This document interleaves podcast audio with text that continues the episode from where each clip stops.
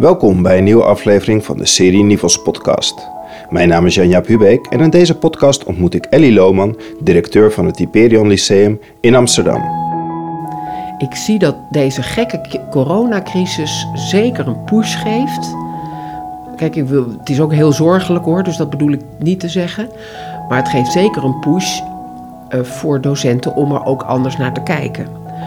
Maar ik zou ze gunnen dat ze meer tijd hebben en minder voor de klas hoeven te staan. Want ik weet zeker dat we dan meer innovatie zouden krijgen. Het Hyperion is een school voor VWO Plus met gymnasium en ateneum dat een nadruk legt op het ontwikkelen van een academisch denkniveau.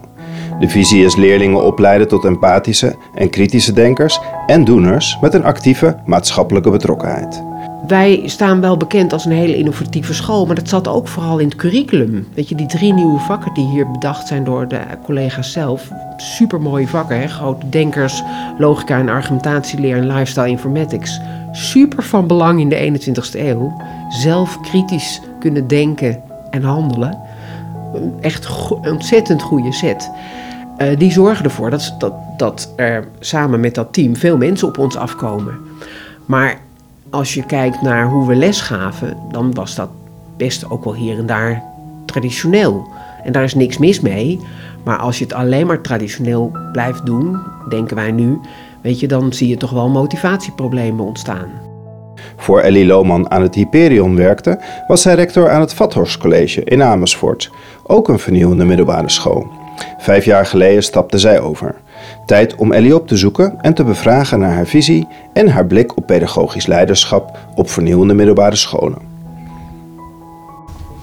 Hey, welkom Ellie in deze Hallo. podcast. Leuk dat je hier bent. Ook raar, Ellie in een hele lege middelbare school. Ja, dat vind ik zelf ook. Ik vind het echt heel raar. En nou, ik zei net ook al tegen je, ik vind ook wel een beetje lang genoeg, moet ik zeggen. Dat Ja? we al zo'n tien weken bezig zijn.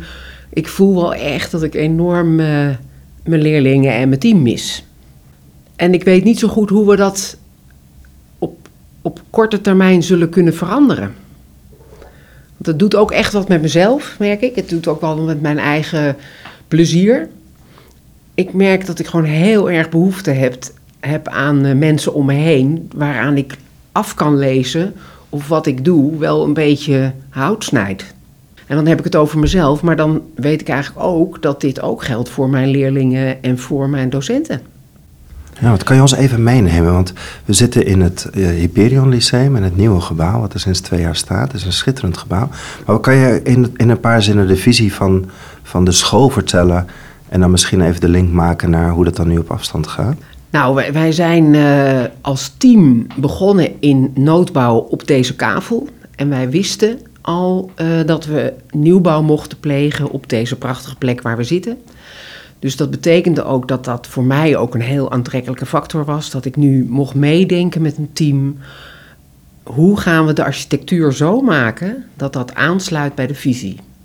En hoe kan je dat nu zien? Nou, om een paar voorbeelden te noemen. We hebben studielabs gemaakt die heel open zijn. Dat zijn grotere ruimtes, wat op andere scholen soms een leerhuis heet of een domein. Om te zorgen dat je daar niet alleen maar heel klassikaal een instructie geeft, maar ook op een andere manier met groepen om kan gaan. Waarin je hopelijk leerlingen leert keuzes te maken. Dus de leerling moet meer en meer aan het stuur zitten.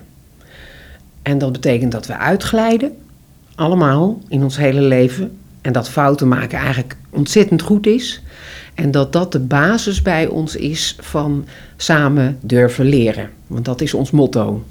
Je doet het samen in deze wereld. Je moet wel wat durven, want anders kom je niet tot iets anders. Nou, daar zitten we nu middenin met corona. En het gaat natuurlijk wel over leren, want we zijn, we zijn een school. Dus hier hebben we niet gangen gebouwd met lokalen daaraan. Maar hier hebben we allerlei vormen van lokalen waar je toetsen in kunt afnemen. Grote auditorium waar je een college in kan geven. Een hele grote kuil waarin je zou kunnen dansen of op een andere manier met elkaar omgaan. Een enorm science lab waar je met elkaar allemaal proefjes kan doen. Allemaal eigenlijk om het leren heel spannend te maken en uitdagend. En hopelijk aan te sluiten bij uh, deze wereld.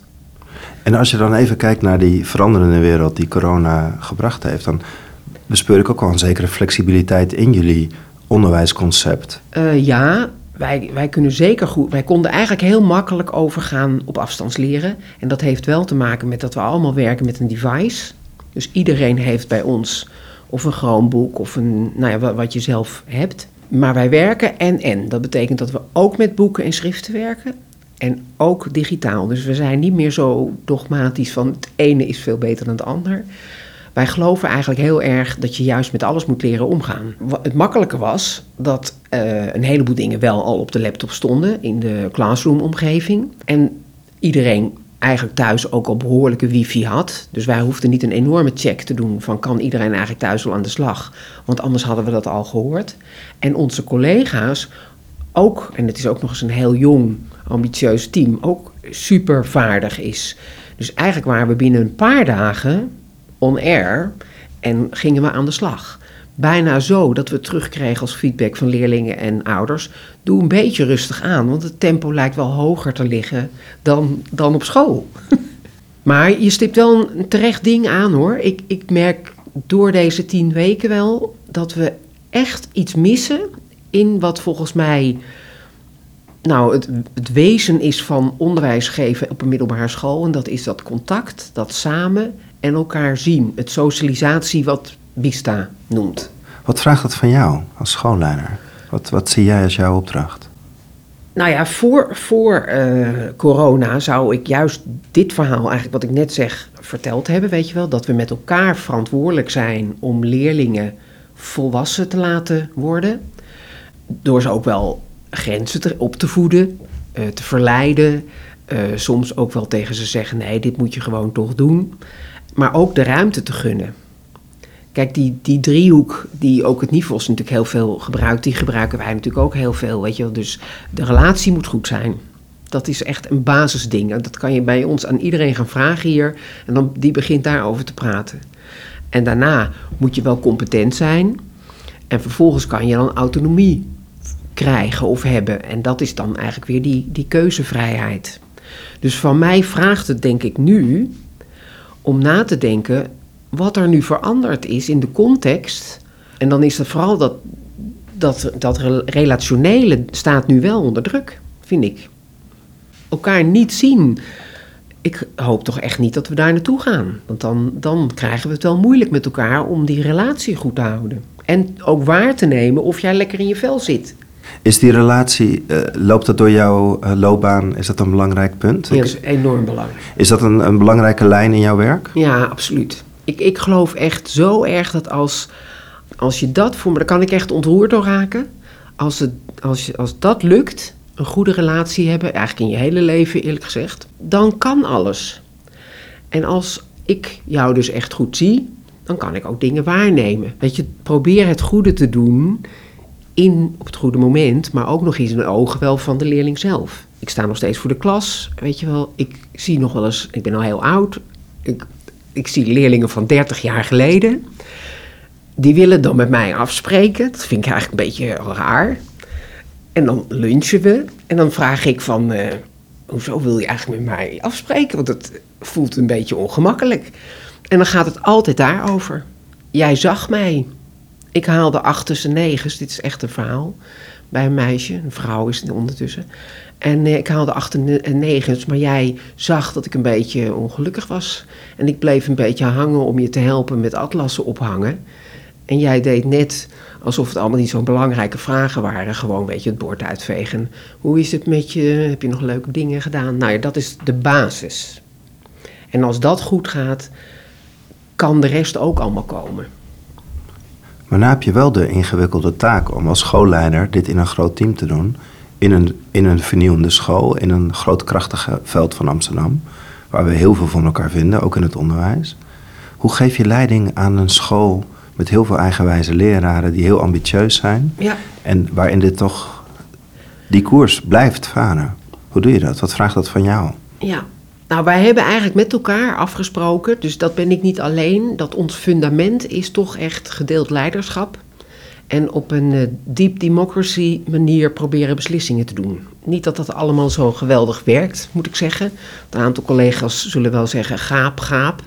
Weet je wel, dat vindt ze wel, maar dat lukt nog helemaal niet zo goed.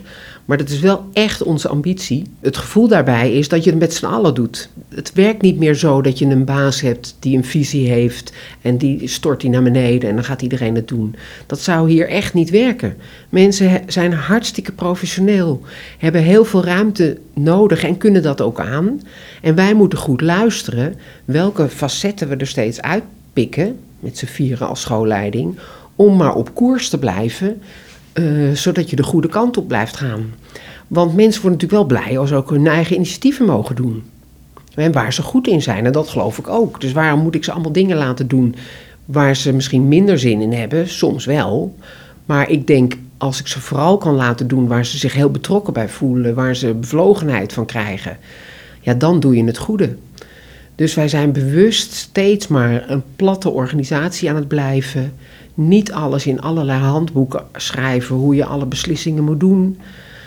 Dat roept ook weerstand op hoor, zeg ik. Maar dat, dat is denk ik onze aanpak, met, met viertjes ook.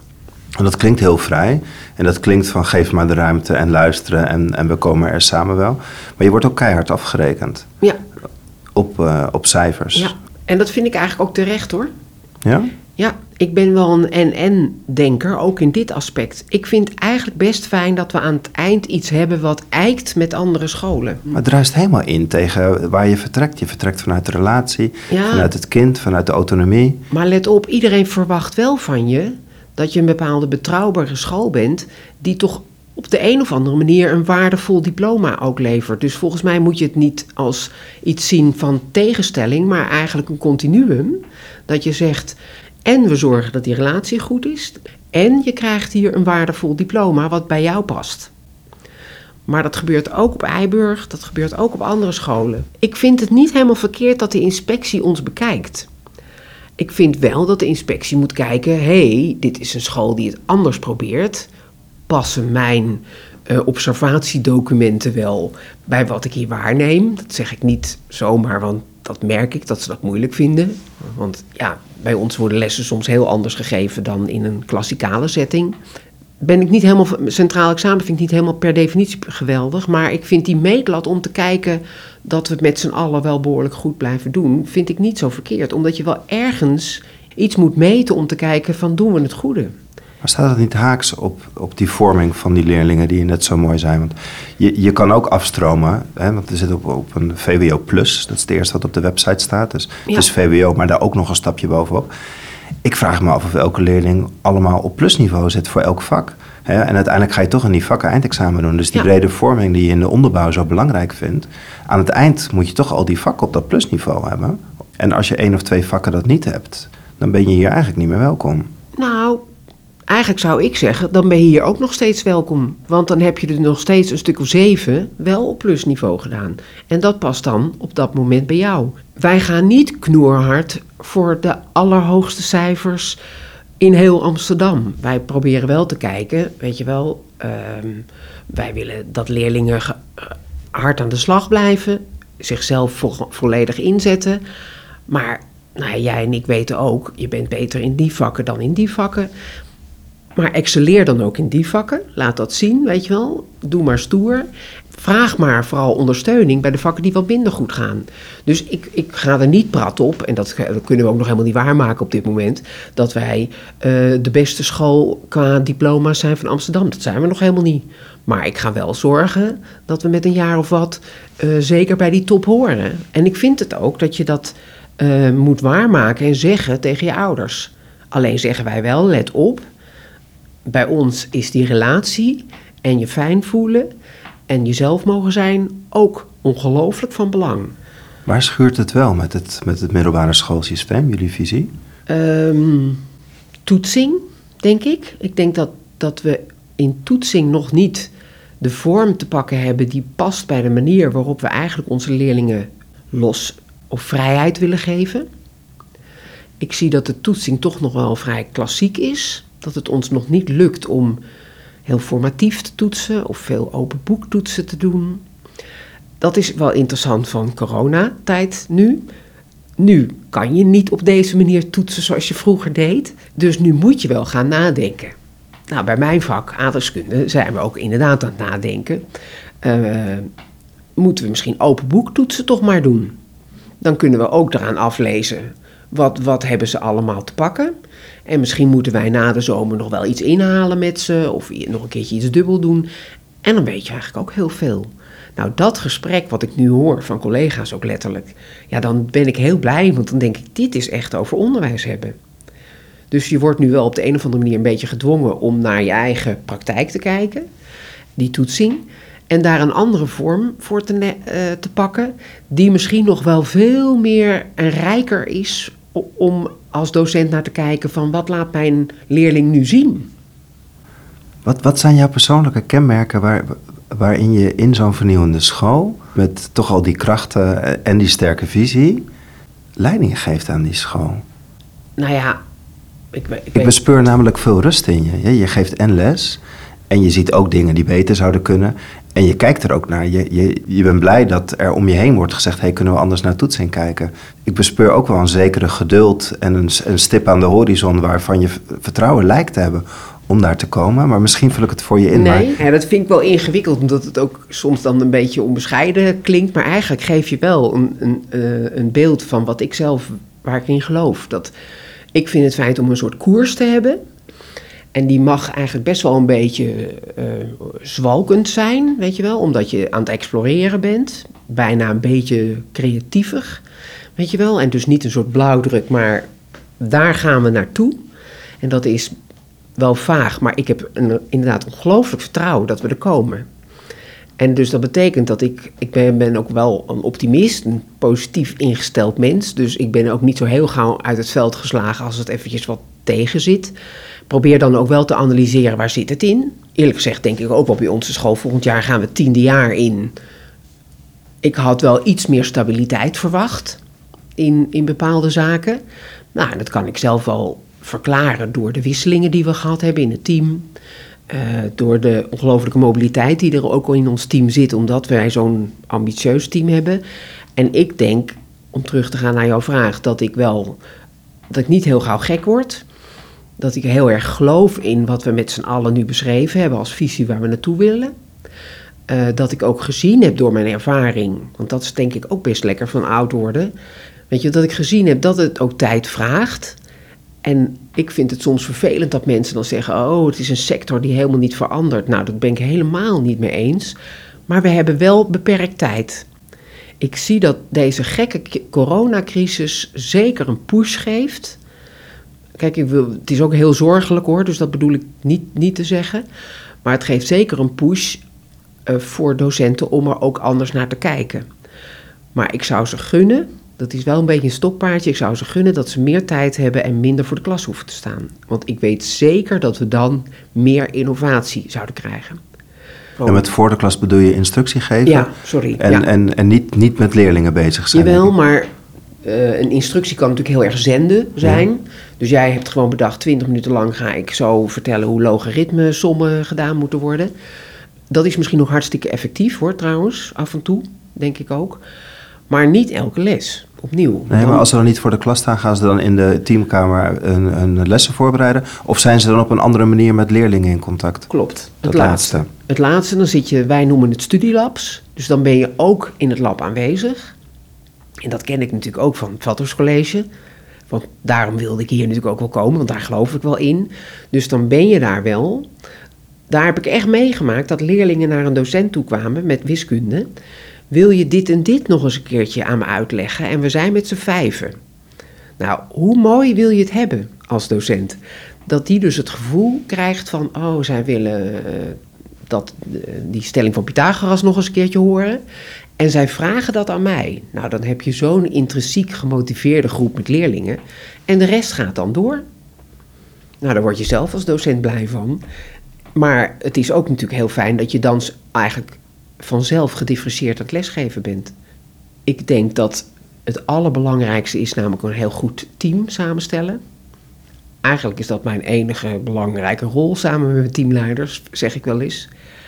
En dat is wel van wezenlijk belang hoor, want je docenten, als die goud zijn, wordt je school goud. Jullie hebben twee jaar geleden, toen jullie naar dit uh, gebouw gingen, daar wel een knik in gehad. Ja, Er absoluut. was een, uh, een, groep docenten die dacht van ik ga wat anders doen in mijn leven. Ja. Hoe kijk jij eigenlijk naar die periode en naar het, uh, het leiderschap wat van jou vraagt om een goed docententeam bij, bij, elkaar te houden. Dus ik ben niet op zoek naar het oordeel over wat daar gebeurde of waarom Nee. mensen weggingen. Maar hoe ga je nou in zo'n transitie naar een nieuw gebouw, met nou ja, het doorontwikkelen van je visie, om met teamvorming, dat je de goede mensen erbij houdt, Ja. ziet, betrekt? Nou, aantrekt? eh, het was best schrikken, zeg ik nu ook hoor. Want het was een veel grotere groep dan ik dacht.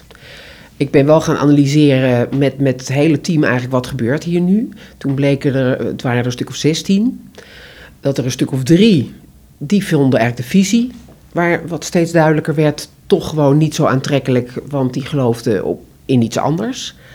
Uh, er waren er drie die letterlijk uh, wereldreizen, sabbaticals enzovoort uh, gingen doen.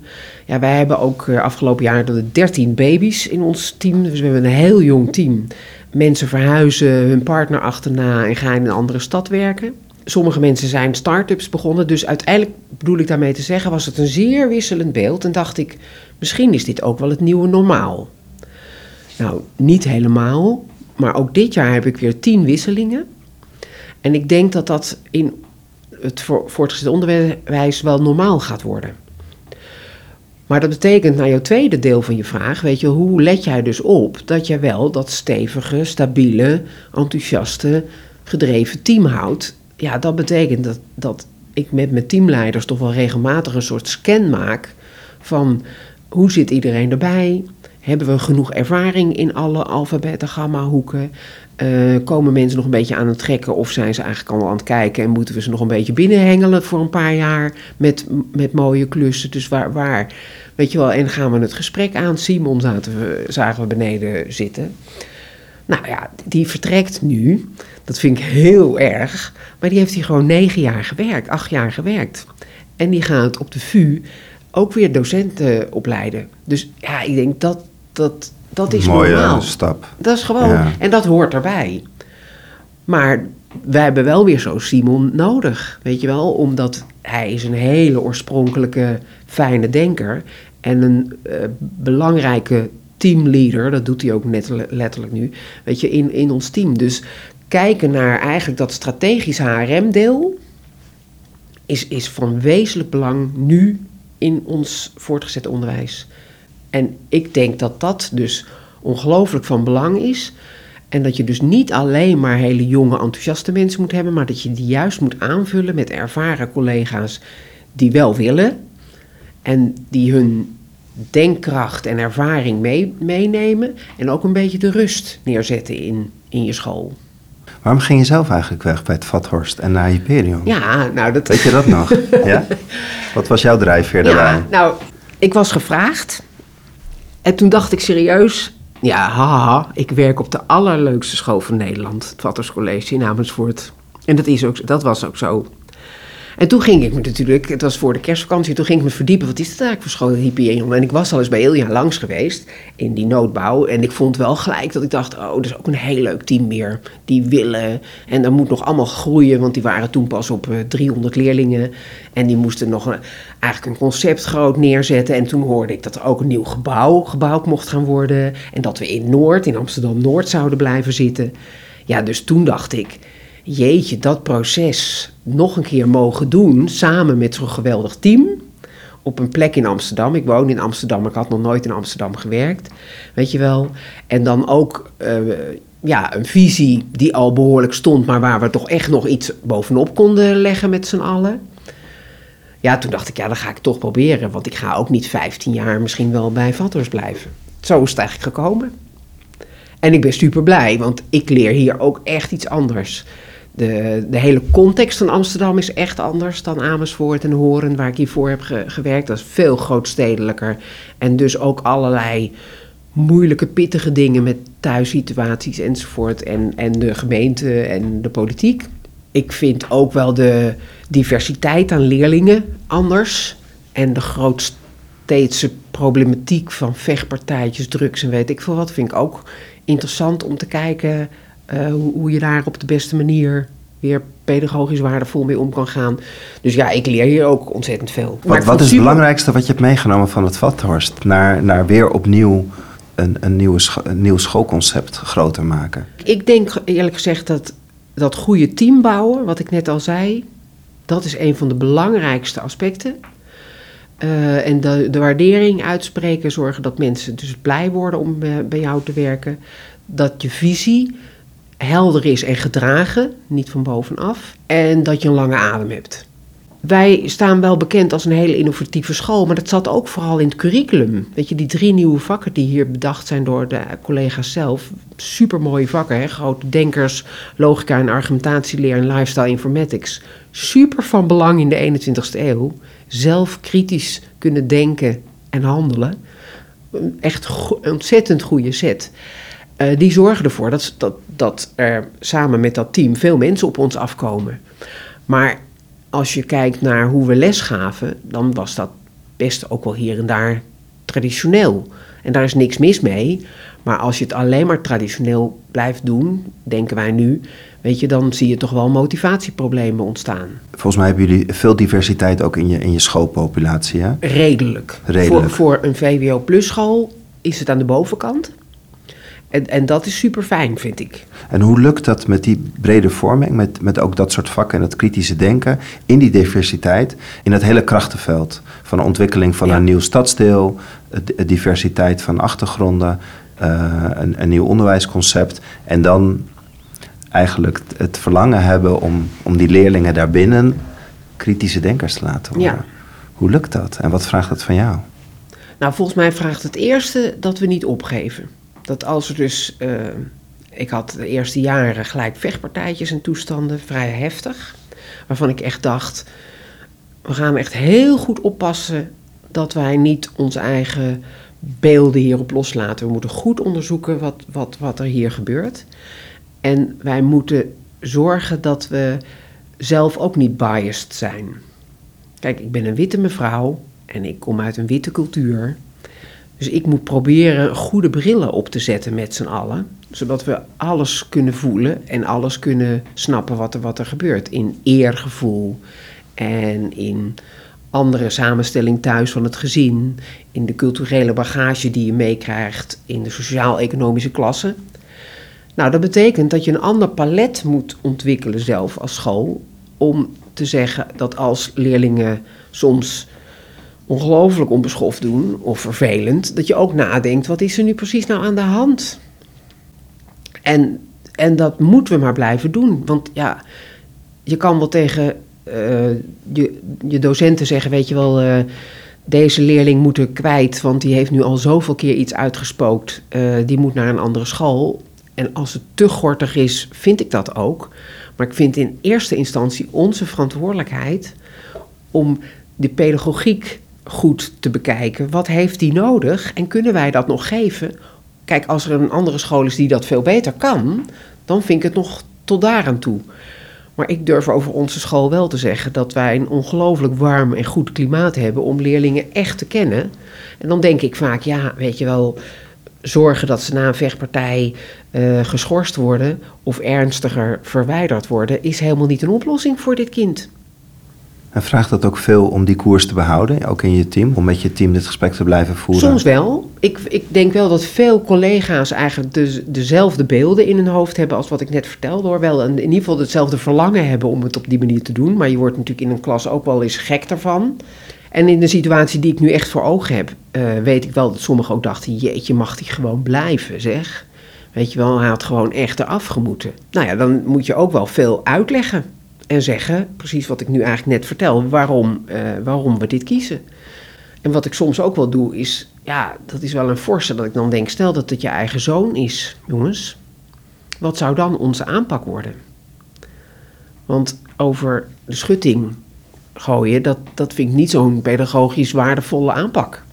Kijk, als het allemaal echt te gortig is met messen en weet ik veel wat, snap ik ook wel dat je een grens moet stellen. Maar ik vind dat wij een hele lange adem ook weer in dit proces moeten hebben. En moeten zorgen dat die botsingen eigenlijk zo min mogelijk voorkomen.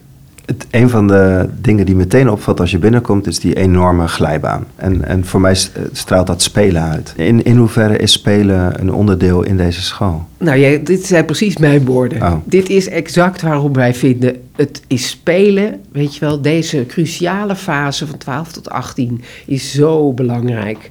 Je bent van het spelende kind, word je een minder spelend kind. Jammer genoeg eigenlijk wel, want dat hoort op de een of andere manier bij onze volwassenheidsvorming. En wij vonden dat een glijbaan symbool kon staan voor het spelen, plezier hebben met elkaar, uh, net iets anders opzoeken, weet je. Dus daar staat het een beetje voor. Nou, dat was wel uh, een van de mooie dingen die we met elkaar bedacht hebben. Weet je wel, als een soort beeld in dit grote open atrium.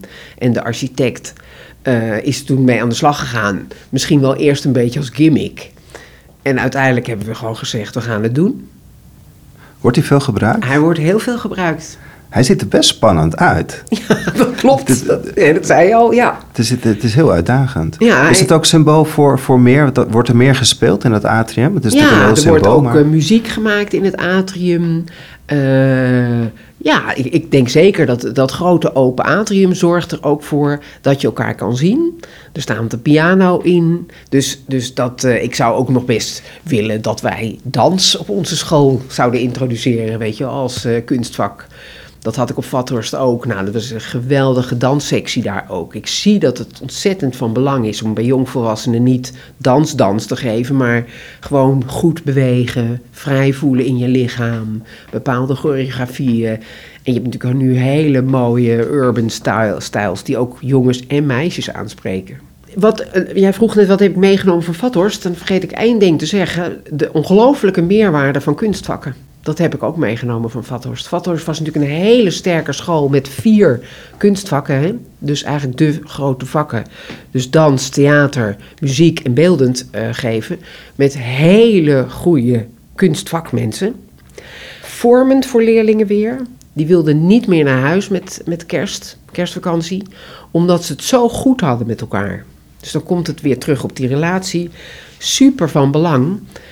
Leer je van kunstvakken. Maar je leert ook anders nadenken. Op een veel creatievere, chaotische manier. In plaats van dat wij hier nog een beetje natuurwetenschappelijke uh, manier hebben. Zou dat super aanvullend kunnen zijn. Je vertelde net dat die diversiteit van Amsterdam-Noord en die ontwikkeling en die, nou ja, die diversiteit in de samenleving en segregatie is er echt een belangrijk deel van. Is heel actueel en enorm zichtbaar door het corona. Heb je daar ook ambities in? Zou je, zou je dat willen oprekken? De vorige podcast was met het Eiburg College, waar ze heel bewust kiezen voor alle niveaus door elkaar heen. Als ik jouw visie beluister, dan vind ik het bijna zonde dat je dat alleen maar aan VWO-plussers wil geven.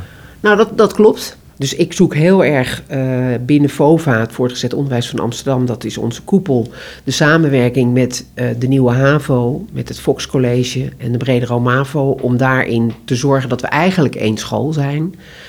Uh, dat zijn we nog niet, maar we zijn wel steeds meer aan het samenwerken. Ik ben eigenlijk wel een voorstander van brede scholen. Waarom dit wel heel goed werkt is, uh, en dat vertelde ik eigenlijk net ook weer, uh, leerlingen die wat meer kunnen voelen zich soms op de basisschool een beetje de stuutjes en durven daar soms niet helemaal voor uit te komen. En de, de verademing die, die je dan weer hebt op een categorale school, is dat dat opeens vrij normaal is en dat je opeens hard je best moet doen om, om, om er bovenuit te komen. Dus in die zin denk ik, oh ja, dat, dat is toch eigenlijk ook wel een facet wat ik misschien een beetje onderschat heb. Dat, dat het middelende effect van heterogene groepen ook wel soms zorgt dat kinderen zichzelf gaan censureren op hun eigen uh, ambities van, van slimmigheid. Ja, van onderpresteren. Van onderpresteren. Spelen ouders daar een belangrijke rol bij? Ja, die spelen zeker een rol. En kijk, wij hebben best een groep ouders die denk ik verschilt, denk ik, van Vossius of, of Barlees. Um, en daarom vind ik het ook heel goed dat er allerlei verschillende scholen in Amsterdam zijn, omdat er dan blijft, wat er, blijft er wat te kiezen. Ik vind het eigenlijk echt fijn dat er heel veel verschillende scholen zijn, omdat we ook met z'n allen verschillend zijn. Dus wat dat betreft moet je ook goed opletten en goed vertellen, vind ik ook wel op open avonden. Weet je wat het is? Dat is mooi, die diversiteit mag er zijn. Ja. Hebben we alles besproken? We hebben alles besproken, geloof ja. ik, ja. Mag ik je heel erg danken voor het leuke gesprek, Ellie. Dankjewel. Ja, ik vond het ook hartstikke leuk. Dankjewel. Deze podcast is er eentje uit de Nivels podcastserie. Stichting Nivels sterkt leraren en schoolleiders bij de uitvoering van hun pedagogische opdracht. Het Nivels opereert langs vier pijlers. De Nivelsopleidingen, het Nivels Podium, het online platform Het Kind en de Nivels Denktank. Like deze podcast of geef een aantal sterretjes mee, zodat meer mensen deze podcast makkelijker kunnen vinden. Meer podcasts zijn ook te vinden op www.nivels.nl/podcast. Hoe dan ook, we nodigen u graag uit voor een volgend gesprek in deze serie.